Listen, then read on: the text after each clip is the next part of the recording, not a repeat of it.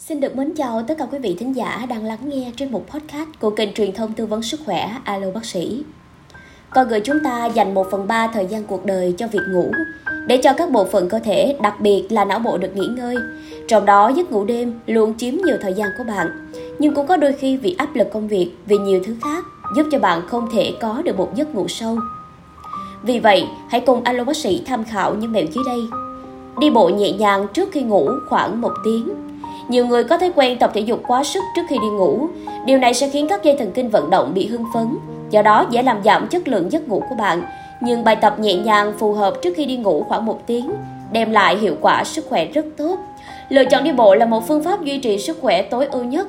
Khối lượng vận động của việc đi bộ không lớn, vừa có thể thư giãn đầu óc để loại bỏ mệt mỏi về thể chất, vừa tăng cường khả năng miễn dịch của cơ thể. Đi bộ là hoạt động cho phép mọi bộ phận cơ thể được vận động, phù hợp với cả người cao tuổi và người trẻ, đồng thời còn cải thiện chất lượng giấc ngủ. Tiếp đến là không ăn quá no trước khi đi ngủ. Chúng ta không nên ăn quá no vào buổi tối bởi bình thường hệ tiêu hóa của con người mỗi ngày chỉ tiết ra một lượng dịch tiêu hóa nhất định. Nếu ăn quá no sẽ khiến dạ dày của bạn căng phòng, việc tiết dịch tiêu hóa không đủ, thức ăn không được tiêu hóa hết đã bị bài tiết ra ngoài. Tiếp đến là không nên xem điện thoại trước khi đi ngủ. Với sự phát triển của xã hội, công nghệ điện tử ngày càng trở nên phổ biến nên nhiều người đã hình thành một thói quen đó là nghịch điện thoại trước khi đi ngủ. Vô hình chung khiến bạn thức khuya, cơ thể không được nghỉ ngơi, tổn thương thị lực, lâu dài thị lực sẽ ảnh hưởng đến gan, tức là gan tiêu hao máu sẽ làm cho gan bị tổn thương. Tiếp đến là ngâm chân trước khi đi ngủ.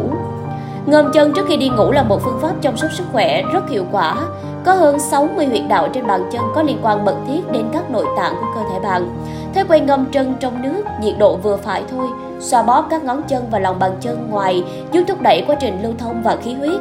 Còn có thể kích hoạt kinh lạc, giúp cân bằng âm dương, an thần, cơ thể thư giãn và dễ ngủ hơn. Việc ngủ ngon hơn giúp bạn có tinh thần thoải mái, cơ thể khỏe khoắn vào ngày hôm sau. Từ đó sức khỏe tổng thể cũng được cải thiện rõ ràng, tuổi thọ vì thế mà kéo dài hơn. Uống nửa cốc nước ấm trước khi đi ngủ.